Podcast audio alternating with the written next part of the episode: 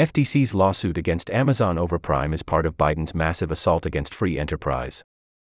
Steve Forbes.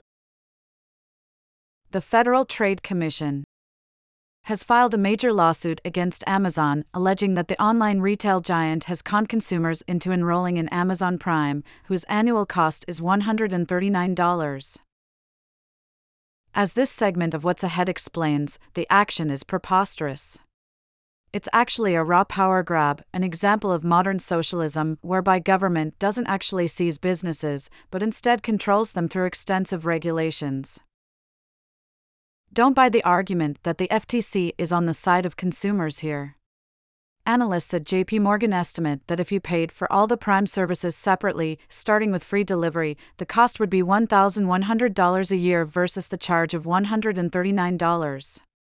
That's why subscribers to Prime now number well over 200 million, and new ones are signing on by the millions.